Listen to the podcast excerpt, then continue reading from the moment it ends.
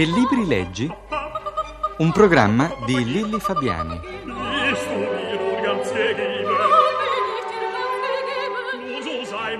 Das sein?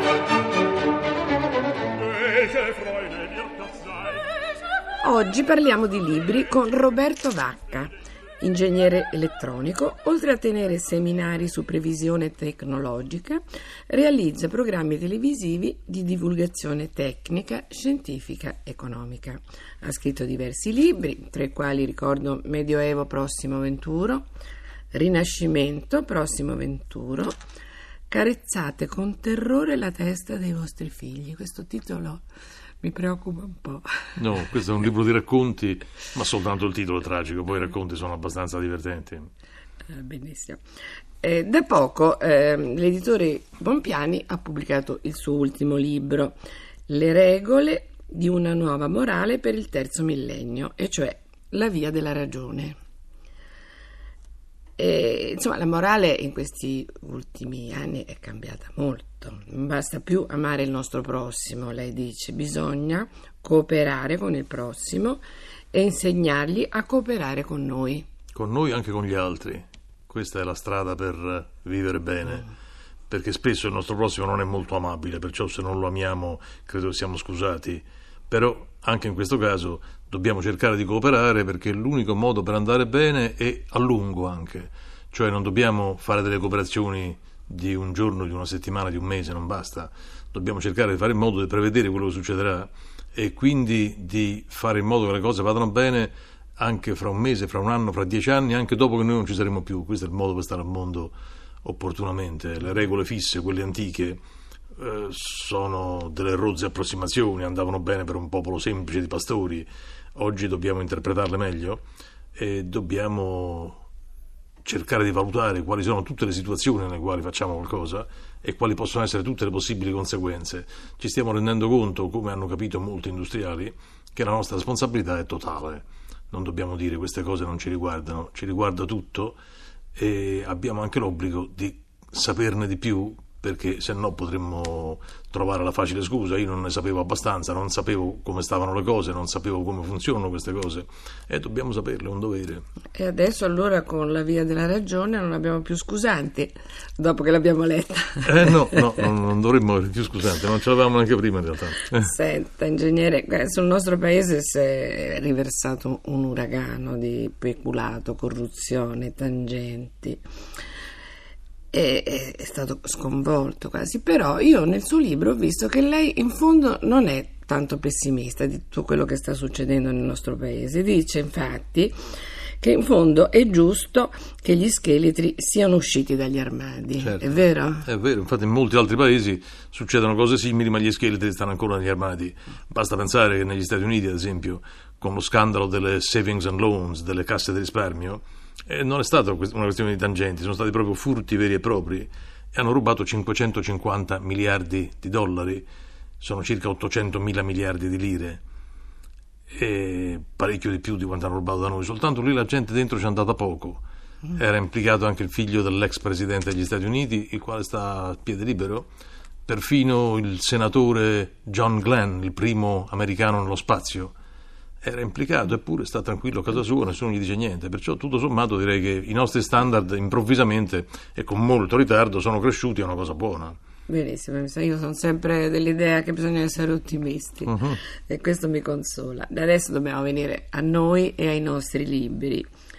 E, e con lei vorrei fare un viaggio invece che nel futuro, perché lei è specialista nel fare i viaggi nel futuro, lo vorrei fare nel passato, vorrei ritornare a lei bambino.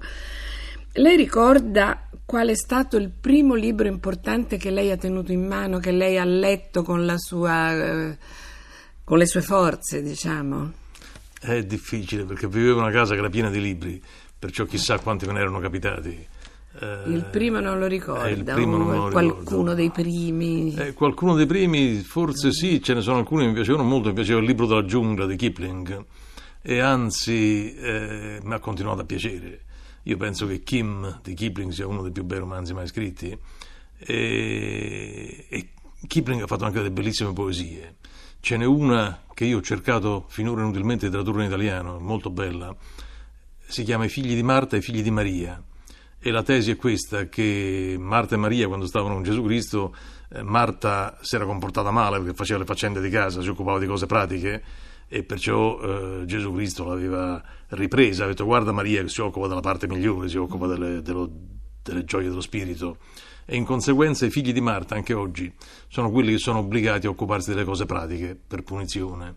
E sono loro che fanno funzionare il mondo, sono loro che fanno funzionare i treni, che fanno funzionare le macchine, che guardano che le, i dadi e i bulloni non si svitino, che guardino che tutto funzioni bene che, e che, che i treni camminino e sui treni senza pensare che, che esiste nessun problema sono i figli di Maria, sì. i quali non conoscono i problemi, vanno tranquilli, per loro tutto è risolto, loro sono quelli che hanno scelto la parte migliore.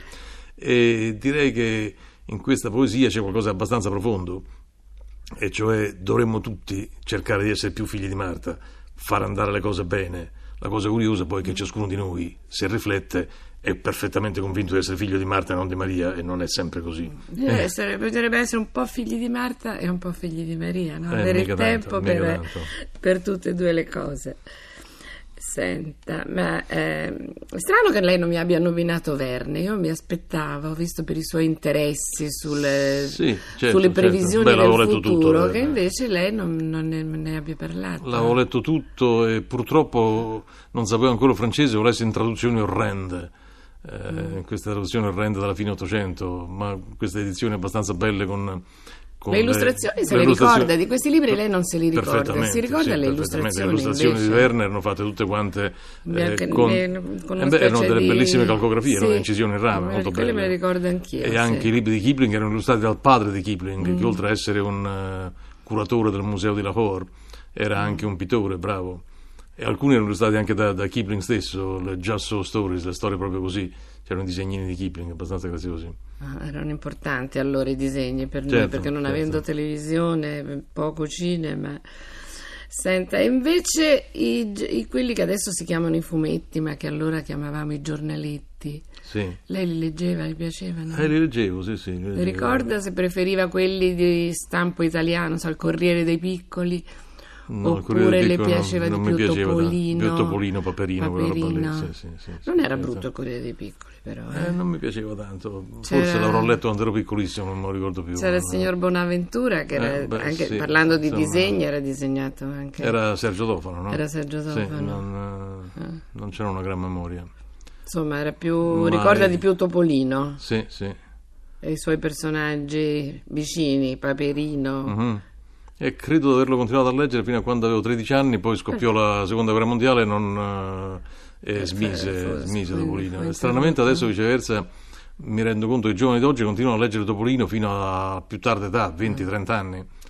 Eh, io ho una nipote inglese che legge Topolino ancora. Anche adesso, è, Mm. anche lau- grande. dico. è laureata, c'è un dottorato in biochimica, una, una scienziata di, di notevole valore, eppure ancora legge Topolino e anche mio figlio mi accorgo spesso quando era ragazzino che su Topolino ha imparato tante cose, c'era proprio del- una divulgazione non cattiva, tutto sommato, non cattiva. Certo. Mhm. Senta, mi parlava prima di, di una poesia di Kipling. Ehm, ecco, lei ricorda che rapporto aveva con la poesia durante, nei primi- negli ultimi anni delle elementari, nei primi delle medie?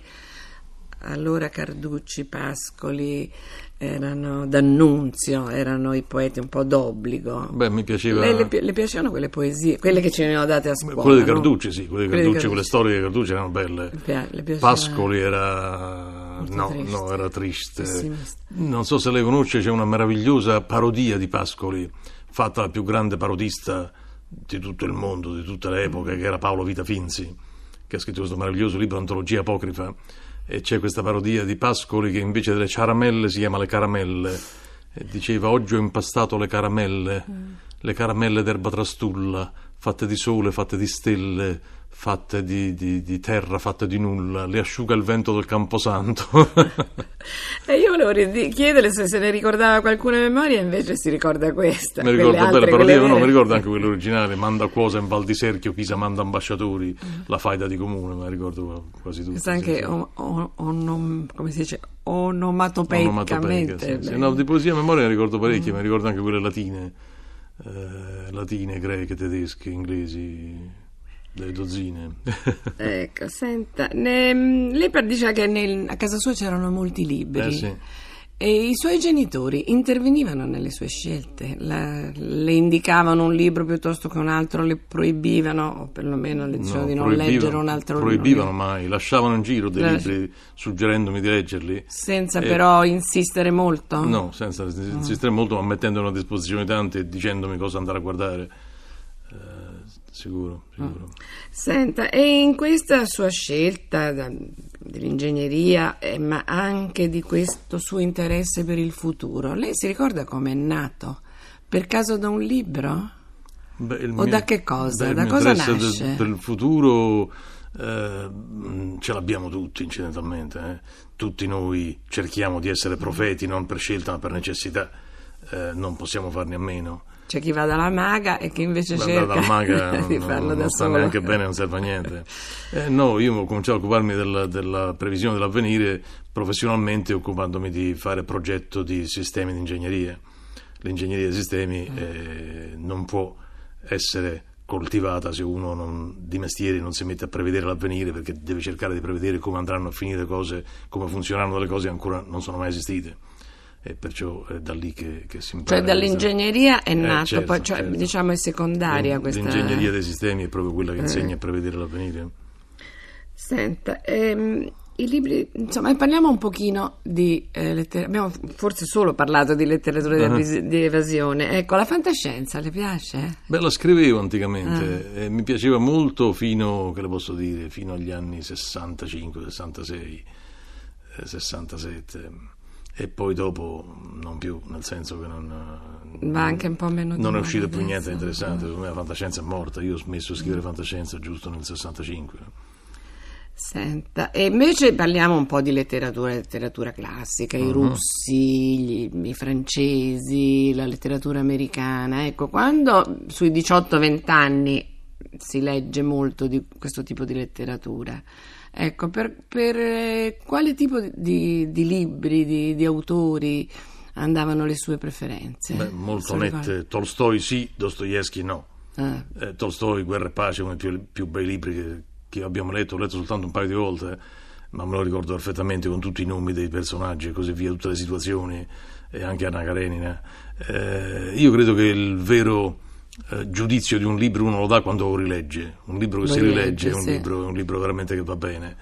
E Tolstoi lo rileggo volentieri, eh, Hemingway rileggo abbastanza volentieri e di italiani Pirandello. Eh, Pirandello è un cane grosso, c'è tutto dentro. Ma tutto. le commedie oppure No, novelle, i racconti, le novelle? I racconti, i racconti sono meravigliosi. E poi leggo libri che non conosce nessuno. Eh, per esempio, ci sono degli autori inglesi, uno dei quali mi è molto caro. eh, ho imparato anche molto a scrivere su come scriveva e scriveva tutti i libri di argomento professionale. Eh, si chiama Nigel Bolchen e scrisse un libro che si chiamava The Small Backroom, la piccola stanza di dietro, nel retro, la stanza del- della ricerca, un libro di eh, ricerca scientifica durante la guerra, nella seconda guerra mondiale. My Non Executioner, il carnefice di me stesso, è la storia di uno psicanalista e sono dei libri fatti molto bene, con una- un grande mestiere. Ma secondo, sono libri che possiamo leggere tutti? E non si trovano sono- più in giro. Sì, sì, sono leggibilissimi, Sono sono, le- perfettamente leggibili, so- sono anzi molto leggibili, scritti con, con grande abilità. E in Italia non so neanche se sono stati tradotti e certo non, non- non si vedono in giro. Beh, poi eh, lei prima diceva mh, eh, letteratura di evasione e io non la disprezzerei mica tanto, nel senso che in certo senso anche parecchie cose di Hemingway sono evasione da una parte e dall'altra parte ci sono quelli che Orwell chiamava i buoni cattivi libri, che non sono libri di altissima letteratura, e però sono buoni perché dentro c'è qualcosa di, che ci arriva, che ci arriva ai sentimenti, alla comprensione, che ci insegna e così via. Un altro scrittore inglese che in Italia credo sia abbastanza poco noto è Geoffrey Household, che ha scritto quasi sempre lo stesso libro per 30 anni, era un libro bellissimo, tutte le volte che lo scriveva. Il primo si chiamava, in italiano tradotto, Il fucile a canocchiale. Rogue Mail, una storia di uno che cercava di uccidere Hitler e non ci riusciva e poi veniva perseguitato dai nazisti, eh, con un grande sentimento della vicinanza alla natura. Eh, purtroppo abbiamo finito il nostro tempo a disposizione, mi dispiace. Insieme a Roberto Vacca saluto i nostri ascoltatori, do loro appuntamento a domenica prossima e ringrazio Gianni Fazio della collaborazione tecnica. Arrivederci. Arrivederci.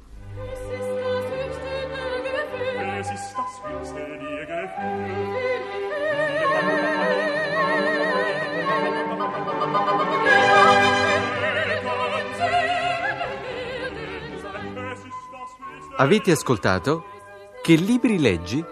Un programma di Lilli Fabiani.